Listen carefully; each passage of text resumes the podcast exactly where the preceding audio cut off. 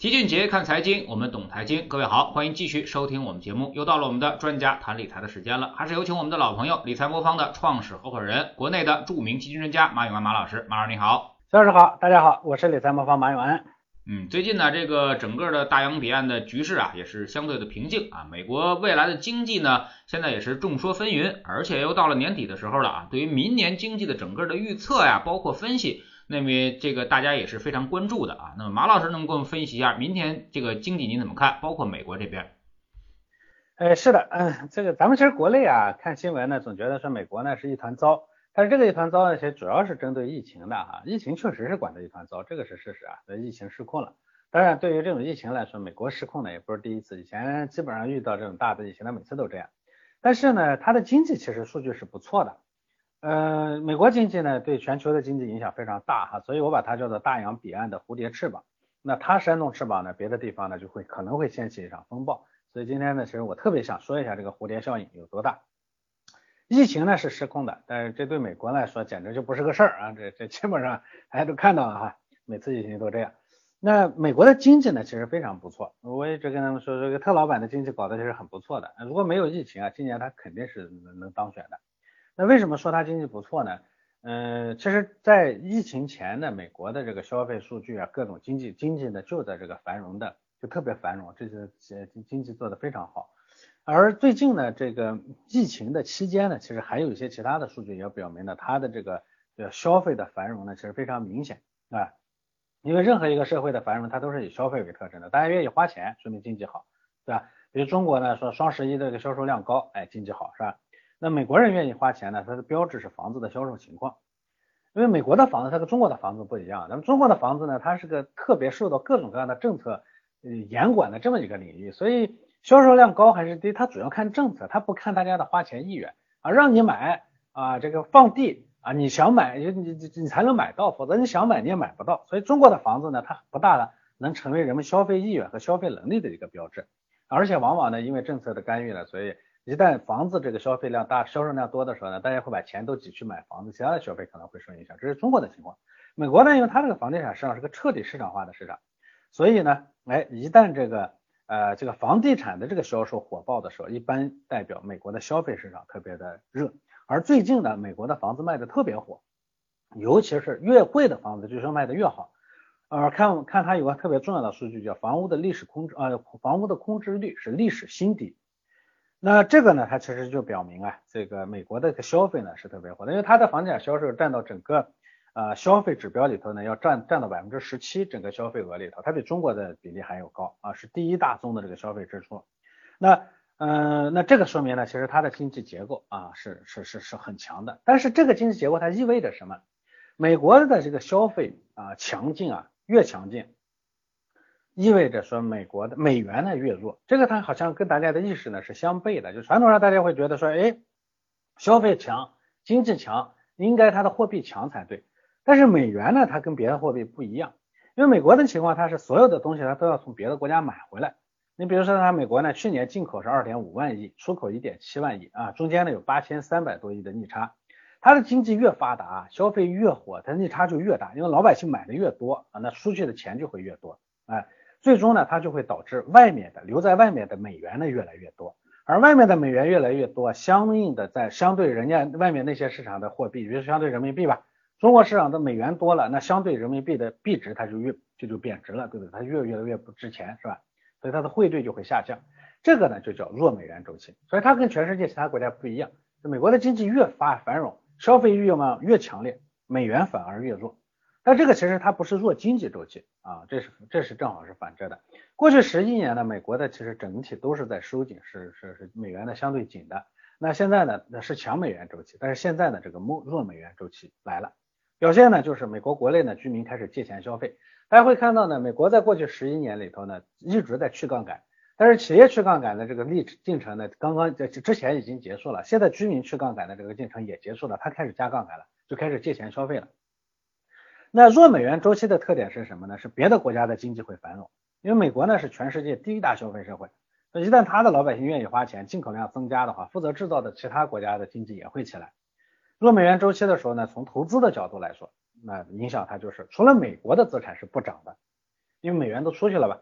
那其他的市场都会涨，尤其是新兴市场的资产，股票啊、房子等全都会涨起来。那美国为什么会有这样一个强弱周期呢？因为美国它其实是通过美元的这个强弱转换在收割全世界。哎，现在把钱给全世界都有钱了，大家经济都起来了，哎，大家都过得很舒适，对吧？然后呢，投资啊，企业大规模的这个投资啊，大张旗鼓的生产。但是等过几年呢，美国的消费下滑，然后它就开始加息了，它就把美元呢从全世界抽回去了。这个时候呢，因为其他的国家都建立在美元泛滥的这个基础上，就相当于一个手电筒上面那个光，它摁嘣一下一摁灭了，光砰一下没了，大家哗一下都掉下来，没钱了嘛，对破产现有困境。这个时候呢，他美国的。资本呢就会再说了三瓜俩枣的把你这些企业呢都买走，像韩国呢最大的企业三星啊、现代都是这种情况。所以美国其实它是通过这个呢来收割全世界的。中国呢目前控制的比较好啊，上一轮的时候咱们有点吃亏，这次呢其实我们很早很很靠前的就开始降低汇率了，降低汇率了，其实本质上就是不让你通过这个方式来占我们的便宜，因为我们是能自己说了算的嘛，我们有这个独立的货币政策，所以我觉得这其实是我们最近的面临的一个非常非常大的问题，但很多可惜很多人其实没有看到。所以我说，这其实是煽动未来的经济的最重要的一个蝴蝶翅膀。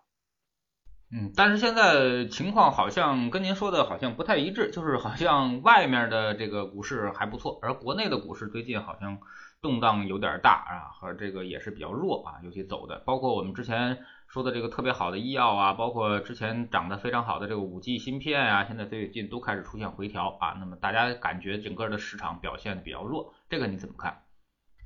我觉得一般说的一个弱美元周期也好，强美元周期也好，其实时间呢是很长的。呃，像我说的，前面强美元周期呢，从零九年到现在，其实大概十一年。那弱美元周期的时间也会长，它要给你足够的时间来培养养肥你，最后才来收割你。这就是美国的这个金融的逻辑。所以呢，我说的这是一个未来很长时间的一个投资主线。在短期来看呢，比如说对中国这样的市场，当它的弱美元周期还没有完全开始的时候，或者进来的资金量还没有那么大的时候。这个时候呢，我们呢其实还受到另一重的影响，就是我们的本身的经济复苏的程度的影响。目前呢，其实我们是正处在这样的一个交关点上啊，大家呢其实心理上呢很矛盾。一边呢，我刚才说到这这个呢，其实会导致热钱的进入。最近大家看到北上资金其实还在持续增加，最近啊出去的少，进来的多。那另外另外一方面呢，就是这个。呃，国内呢确实它在对冲这种资金进入的这种影响，所以呢，我们的这个货币政策呢及早的开始啊减，就就就从宽松呢回到中性，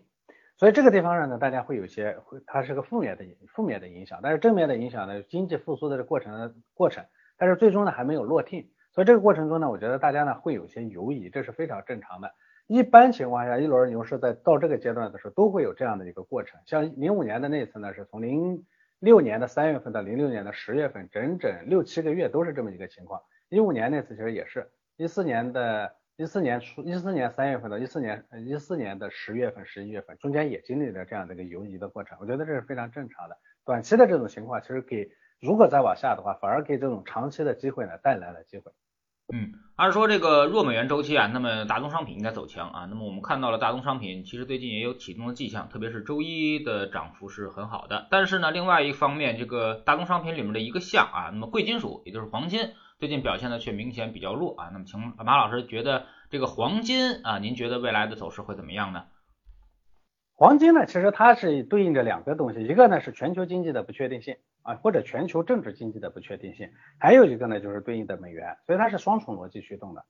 那之前呢，黄金上涨呢，其实其实很重要的一个原因，当然一边呢是因为呃量化宽松导致的宽松导致的这个黄美元泛滥，但另一边呢也是因为我们的疫情导致的这个疫情以及其他的地缘政治事件导致的这个全球不稳定，这两个因素都指向涨，那当然呢黄金呢就会在前期呢上涨的那么猛。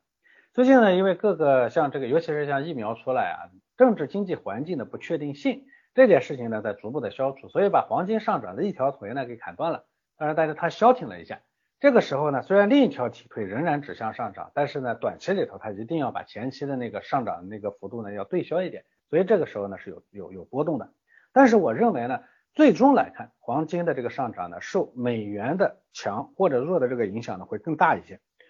假如说市场消化了这个，呃，就是这个之前的政治经济不呃不确定性这件事情之后，那么后面呢，我们仍然会看到的是说，美元呢向全球泛滥，弱美元的这个周期会开始。那只要这个周期呢是开，事实上弱美元周期已经开始了，只要这个周期开始，黄金大概率说，我认为呢，可能还是啊，可能还是呃这个呃机机会还是非常大的。那最近呢，其实我还我前面说了这个大洋彼岸煽动的这个翅膀啊，因为呃所谓的这个翅膀呢，还是这个美元的这个翅膀。那他们的新的大统领上来了是吧？新的财长，我听说呼声最高的是耶伦，就之前美联储的主席，他以前负责发钱，现在负责花钱啊。如果上来的话，他就会是第一位女财财长啊。那这个人是个学霸啊，二十一岁就从耶鲁还是哈佛毕业了，我忘了啊。师从特别有名的托米，学经济的都知道，反正他是个挺有名的家伙。那他的强硬政策大家应该都能想得到，是典型的学院学院派，他跟特老板的这个野路子不一样。嗯，原来呢他是嗯格林斯潘的手下，格林斯潘很有名哈，他跟格林斯潘的观点呢相悖啊，所以格林斯潘极其警惕的打压他。嗯，总之呢，他这一届出来以后呢，很多专业性的官员都会比较多，所以大家可以猜得到到后他后面的政策啊。耶伦被提名下一任财长，很可能他还会加大财政刺激，这个基本上应该是大概率的。那美呃意味着说美元的这个弱美元呢，它还会被这个呢再进一步的拉低。如果是这样的话呢，我觉得啊，黄金的这个机会呢，应该还是有。再一个，黄金它本身呢就是对消这种这种不确定性的，所以就算是短期跌了，还是要配。因为我说了，它是个压舱石啊，你不能说等到风平浪静的时候呢，压舱石不需要了。当然，你可以说，如果预期大概率未来很长时间的这个啊是风平浪静的话，我少配一点是可以的。但是你不能说不配，因为它本身就是应对风波，而风波这个东西你不知道它什么时候会来。呃，其实跟您的观点有点相悖啊。那么，尤其是黄金上啊，那么我们因为通过这个这个这个现在两个指标，一个呢就是它的核心 CPI 啊已经开始上升了啊。那么黄金通常跟核心 CPI 是反向的啊，或者是负相关的走势。另外一个呢就是它的美国的十年的这个国债收益率啊。那么当时最低点的时候，我们建议就其实是止盈黄金的啊。那么也就是黄金在一千九百美元以上。啊，那么现在看呢，其实这个未来这个趋势啊，一个是利率可能还会再升啊，那包括这个核心通胀也开始上升，那么黄金未来我们觉得风险是向下的啊，这个事情呢就是跟您探讨一下啊，那么我们不太看好黄金啊，您觉得我们的逻辑有问题吗？呃，我觉得是这样的，就是前面呢你有一个基础的观点呢，可能跟我有些相悖，就是认为这个。啊，通胀的通胀抬头我认同，但是通胀呢会不会触发它的货币政策的收紧呢？这一点上呢，我其实是有质疑的。为什么呢？呃，这个按照现在的情况来看呢，至少现在的这个美联储执行的这个政策呢还没有改变，即算改变，按照现在的这个情况呢，我觉得想快速的让这个通胀突破二啊，可能还有一段的时间。在这个之前，如果要对敲它现在的疫情造成的影响的话，大概率后面的这个经济刺激政策还会再接着出来。啊，如果说经济政策刺刺激政策出来的话，说黄金的这个机会呢结束为时尚早，这是第一点。第二点呢，黄金呢是一个配置型的工具，它单一的去做操做做投资呢，其实我一直是不赞同的。既然是个配置型工具呢，本质上它就是涨涨跌跌中处理那种不确定性的。单一的配黄金也好，是总体的配黄金也好，很少都基本上都很难挣到钱，这其实是大家一个共同的认知哈。所以这在这在我们的这个定位里头，它的逻辑不一样，就相当于说我一个船呢要穿越太平洋，这个过程中呢，我要我我舱舱底呢要放这个压舱石，但压舱石这东西本身不值钱，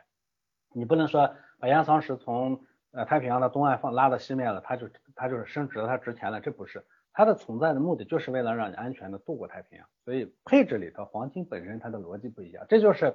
在那个。专门只做那个投资啊，只做投资价值投资的巴菲特从来认为黄金不值得不值得配的原因，所以它其实是逻辑上的差异。嗯，那么关键是这个压箱词压压多少啊？那么之前我们这边呃现在这个黄金的比例大概是多少呢？我们现在呢平均的各等级下来大概配置比例是百分之七点几，高一点的大概百分之十三，低一点的大概是百分之几吧，啊基本上不算很高，压舱石嘛。你永远不可能占你的船的比重太高啊，就算是最极端的情况下，我们也没有很高。我看到有的配置机构呢会把黄金的比例配到百分之四十，这个我其实还是挺担忧的啊。那你有没有考虑过其他的大宗商品呢？比如说我们说的工业金属啊，包括农产品、能源啊，这些其实未来的确定性好像似乎更大呀。这些呢，其实它是表现在其他的资产里头，因为从配置的角度来说呢，一部分的这个。啊呃，工业金属呢，其实直接去配置它的波动率还是偏大的。我们呢，把它的配置在相应的，比如说股票啊、行业板块这些上面啊，这个呢，我觉得是可以的。我们其实，在配置里头呢，也有适当的调整啊，但是因为我们会会会配的偏向于持有这些品种的基金上。原油呢，好像您这边特别不爱配原油。呃，原油同样的有同样的情况，就是它的呃，它是个非常不稳定的结构啊。最大的问题就是因为波动太大，波动太大呢，它短期里头呢，有可能会对我们的组合呢造成特别大的回撤冲击，这对我们的客户是不利的。即算是由此呢，赌这个东西呢，最终可能会带来更高的收益。但是如果波动太大的话，它本身就不会是一个很好的配置品种。所以黄原油我一直不是很愿意配，而且我们历史上的两次特别低比例的配原油呢，最后结果都不太好。我就发现这样的品种，我是我我也在一次啊跟客户沟通里头，我也说过我对这件事情的反思。我认为原油不是一个面向一般客户的一个很好的配置品种啊，这个这个不是不是说它不挣钱，也不是不看好它，是这种产品本身因为高波动的原因，所以不适合配。嗯，那么说回到股市上啊，那么最近呢，我们发现这个无论是医药、包括芯片还是五 G，都出现了一定的回调啊。那么您觉得这些热门、前期热门的这些品种啊，未来还会怎么变化呢？啊，包括我们说五 G，您还看好吗？五 G 呢，我当然看好，但医药呢，我跟齐老师几次沟通啊，其实大家都知道我的观点，就是呃前期的一些热点呢，有可能会出现比较大的分化。那对五 G 来说呢，我比较看好的原因还是这样，就是。五 G 这个呢，是咱们说是下一个下一个阶段的这个呃下一次工业革命的催化剂也好，是舞台也好，它基本上代表着下一阶段咱们的工业发展的主要方向，对不对？但是一个经呃一个技术呢，它的成熟呢是有一条曲线的，叫 Gartner 呃曲线。那刚开始大家炒概念，然后慢慢的开始成熟，成熟的早期呢开始部署，这个时候呢市场就开始沉寂，沉寂一段时间以后呢，因为甚至还会下滑，因为这个过程中呢大家开始花钱了，但是还没见到特别明显的效果。五 G 目前正好在这个阶段上，等到它的渗透率的到一定阶段的时候，这个时候呢就会出现杀手级的应用，就像四 G 啊的部署到基站呢到一定水平的时候，就出现了像抖音啊，类似于这种，包括像咱们听的喜马拉雅，类似于这种杀手级的应用就出现了。一旦这杀手级应用出现，这个行业一下就成熟了，那时候它就会爆发式增长。现在的五 G 呢，我觉得正好是在 Gartner 曲线那个下滑的那个地方，因为咱们今年的咱们目标是部署五百万。现在呢，只部署了几十万，对不对？那显然呢，离渗透率呢，到还离渗透率到那个一定的阶段还有还有距离。那么这个过程中呢，我觉得事实上是给我们带来机会的。按照刚才的曲线呢，其实早期的炒概念的时候不应该去配，那个时候风险特别大，因为它最终还会下来。但是等到实扎实实实打实的开始部署推提高这个渗透率的这个过程中，其实在才是真正应该进去的时候。所以我一直说我们的那个。呃，组合里头呢，因为我们有有有的组合呢是配了这个五 G 这样的品种的，但是我说这个呢，其实暂时不到挣钱的时候，是布局的时候。嗯嗯，那么你们是怎么做的呢？是通过什么来配置这个五 G 的？呃，市面上呢有以五 G 啊的类似这样的主题呢，五 G 或者芯片类似于这样的东西呢作为主题的基金，所以我们会把相关的基金呢组合起来，我们做了几个牛市热门组合。另外呢，我们的智能组合里头呢，会把这些某些比较热的行业呢，会做成一个因子，也在里头呢，会适当的配置。所以在有的组合里，大家会看到我们有些科技类的基金，那些里头呢，其实也配了很多五 G 的股票。嗯，那么下一阶段这个从魔方这块的战略啊，或者策略来说，你们会怎么做？呃，我自己的观点呢，还是就是看多做精啊，看得多看得远啊，这是我觉得是首先的，因为。我们本质上是一个选基金做组合的这样的一个，根据客户的需求来选基金做组合的这么一个平台嘛，对吧？呃，所以那要做好，首先呢，选基金的时候要看得多，要看基金公司，看基金规模，看基金经理，看历史业绩等等。做组合的时候也要看得多，人工智智能技术它能看到的不是我们肉眼能看到的。我们每一个组合的设计和策略其实集中了人工智能的技术优势，而且会把我们专业人才的丰富经验也放进去。拿我们的智能组合来说，一共有十个等级。每一个等级呢，我们都要放在过去二十年的金融市场上去做对账和管理，确保在任何一种情况下都能够扛住风险啊。第三呢，我们的这个说看得多，做的看得远，是吧？因为我们服务的客户也多，你在帮忙服务了将近一百二十万用户了，我们每天接到各种各样的需求，然后而且这后面呢，有些有共性，也有些当然有个性的。我们的策略呢，会帮助我们的大部分投资者来规避他的这个投资上会犯的错误。所以呢，我们会帮助大部分投资者来挣到钱。我们大概百分之九十八的用户是盈利的哈，呃，就现在服务六年了。然后智能组合呢，我们大概高等高风险等级的平均年化可以达到百分之十二左右。所以在这样一个庞大的基础上能做到这样一个成绩呢，我其实还是很欣慰的。另外呢，我们呃，做过的投资也多。因为我之前我说我自己啊，我自己做投资时间也蛮长的，这个齐老师呢也大概知道。我开玩笑，做理财也好，做投资也好，这行业它就是个拼经验的行业。说实话，所以我说一个好的投资经理也好，理财经理也好，他都是靠血泪时间来呃培养出来的。血呢是得管过客户的钱，累呢是得你吃过亏，尝过苦，吃吃过苦啊。经验时间呢，那当然你就得熬过一定的时间，你什么都见过。这一点上呢，我觉得他是他是我们这个团队的优势。那具体在做的这个方式上呢，我说了，叫叫叫叫，我们的做法呢是全程陪伴。一个就是我们智能组合，我刚才提到的，因为我们对于风险呢，其实把握的非常非常的精准啊，能帮助客户呢把心态调整好，最终能把钱挣得到。另外呢，这个过程中呢，我们会只要买了我们的组合以后呢，我们会在过程中全程来陪伴我们的每一个客户。我们有专人，机器也会不停的去关关注你的情况，哎，我们还后面有专门的人，你可以随时找得到。这样的话呢，实现了全程陪伴。我觉得理财啊，最后想挣到钱并没有那么难，主要还是第一呢，把那个方案呢结合自己的情况做得好一些；第二呢，在过程中呢，当情绪波动的时候呢，哎，多有人来跟你聊一聊。我觉得这样最终能安全的度过那些艰难时刻，往往最终呢，我们就能挣到钱。这个并不难，我觉得。所以，反正这个我前面说的这些服务呢，这个都在我们这个 APP 上啊，就理财魔方这个 APP 上，大家呢这个呃如果有兴趣的话，可以去看到。呃，就可以去下载进去就能看到。我们那个服务呢，它是通过四个账户来完成的。我们理财魔方有基本的有四个账户，哎，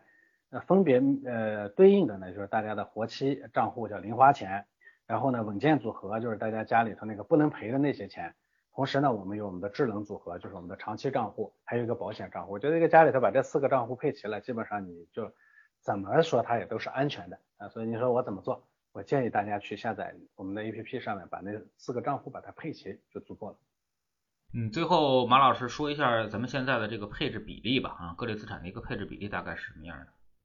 呃，我我们现在风险等级最高的风险等级十呢，大概 A 股的比例是百分之五十三，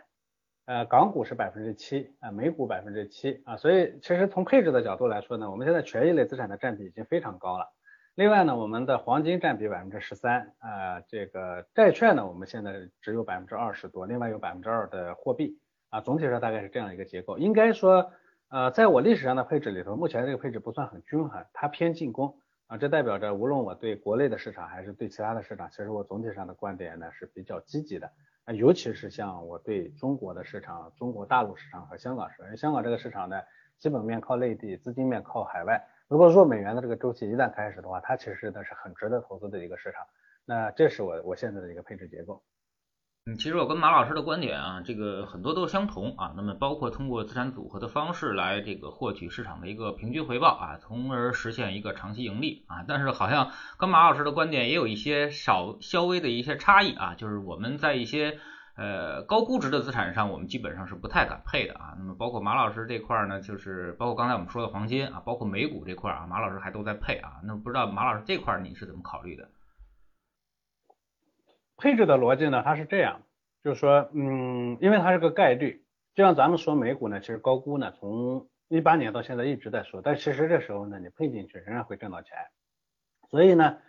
呃，任何一个资产从配置的角度来说，它在它都有配置的价值，只是比例高低而已。比如说美股呢，我们现在配置比例很低，那当然我们也认为说美股呢风险呢并不低啊，所以配置的比例呢不低啊不高，但是呢仍然要配。那如果说他有机会的话呢，这点小的机会，因为最终投资这个东西呢收益都是一点点累积起来的。